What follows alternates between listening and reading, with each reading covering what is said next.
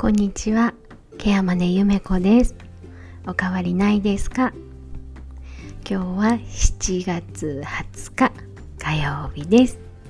今日も暑い一日でした。今日も利用者さんのところに訪問に行ってきたんですが、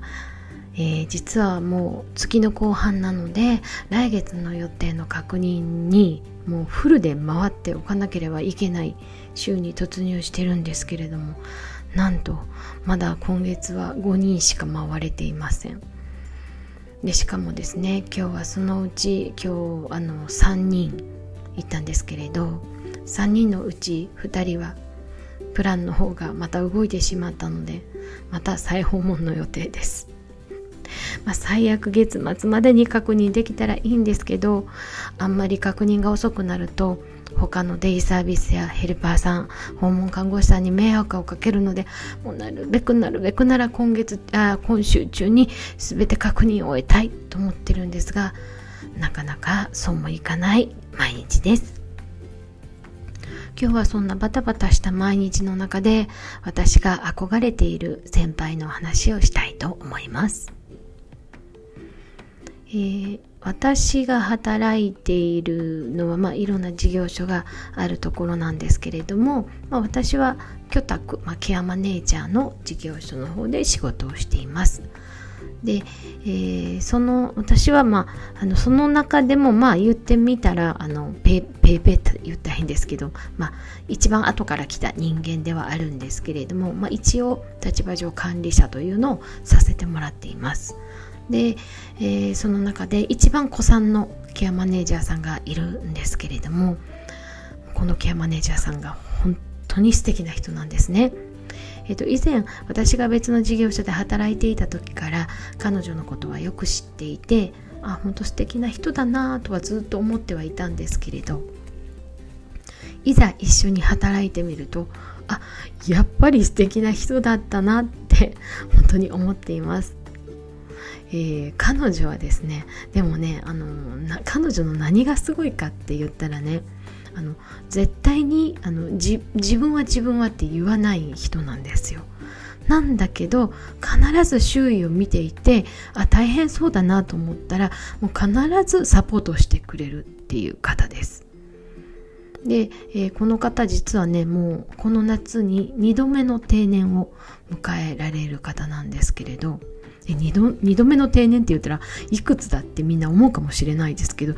えいえもうそんなもうまるで美魔女ですよ。あの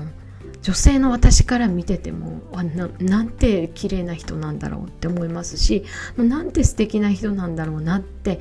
思えるぐらい美魔女です。で彼女は1回目の定年の時にはあのもう定年ですよってあのいうその当時のね就業規則で定年っていうのを迎えたわけなんですけれどもあの社長がそれを許してくれなくって、まあ、5年延長で、えーと、今年を迎えたわけなんですけれども。でそれを聞いていたのでいやこれはないわと思って就業規則の方確認したらやっぱり就業規則ではこの年齢までってなってたんですね。でいやこれは本当に困るっていうことで 相談しまして就業規則を変更しました。はい。であのただえっと彼女自身はねやっぱり自分の時間も持っていきたいっていう希望もありましたのでじゃあどこをどういうふうに折り合いをつけようということで、まあ、一応えっと、一旦退職でも顧問としてもう一回入るっていう形で あの、結局辞めさせてもらえないっていう状況になりました。でもね、あの、最終的に彼女が言ってくれたのは、私が頑張ることで、あの、後に続く、あの、ゆめこさんたちとかが、あの、楽になるのであれば、あの、頑張りますって言ってくださったんですよね。もうその言葉が本当に嬉しくって。なんか普段の仕事ぶりも嬉しいんですけど、そうやって後輩のことを考えてくれるっていうのが、やっぱ嬉しいな、焦れるなって思いましたであの本当にね仕事ができる人っていうのは年齢に関係ないなって私は本当に思っていますあの何より私は若い人に教えるのが結構好きですしあのそのためにいろんな研修で講師をしたりとかあのまあ、教えていくっていうことに力を入れているんですけれども決してねその能力的なところで若い人には絶対劣っていないなってその先輩については本当に思います。あの若い人がなかなかもたもたしてしまうようなあのパソコンの操作であったりとかちょっと高度なことなんていうのももともとすごく長けてるんですね。っていうのがあのうちの会社が本当に大変だった時に本当に人がいなくて大変だった時人が急に辞めてしまった時とかに彼女は、まあ、ケアマネもしつつなんか会社の経理もしていたっていうふうにも聞きました。もともとが一般の企業の方で仕事をされていたっていうスキルもあるような方なのでもう本当にあのもう介護畑だけで来た人とは違うっていう、まあ、スキルも持ってるんですよね。昔あの私が高校の時かな高校生の時かな高校生の時から、まあ、なんか人とか福祉に関わる仕事をしたいなってって思ってた時がありましてでその時にあの後編に来た先生にあの福祉の仕事の専門職になるにはどうしたらいいですかって質問したことがあったんですよ。そしたらその先生が福祉系の大学に行くのはやめなさいって言ったんですね。そうじゃなくってあの福祉だけ一本で行っちゃうと本当に世界が狭くなっちゃうからいろんなことしてから福祉やりなさいって言われたんです。あのそれを聞いた時にね私は本当に福祉系に進もうと思っていたのでえなんでそんなこと言うんだろう専門的に勉強した人の方がスキルが高いに決まってるじゃんってすごく反発を覚えたんですけれども今本当にいろんな方を見ていく中でいろんな経験をしておられる方こそ人間力がすごく高いんだなって思えるんですね。あのこの先輩もそうですけれどもでこの先輩実はあのケアマネージャーになったのも実は遅かったんですよね。えっ、ともう専業主婦でおられた時間が長かったので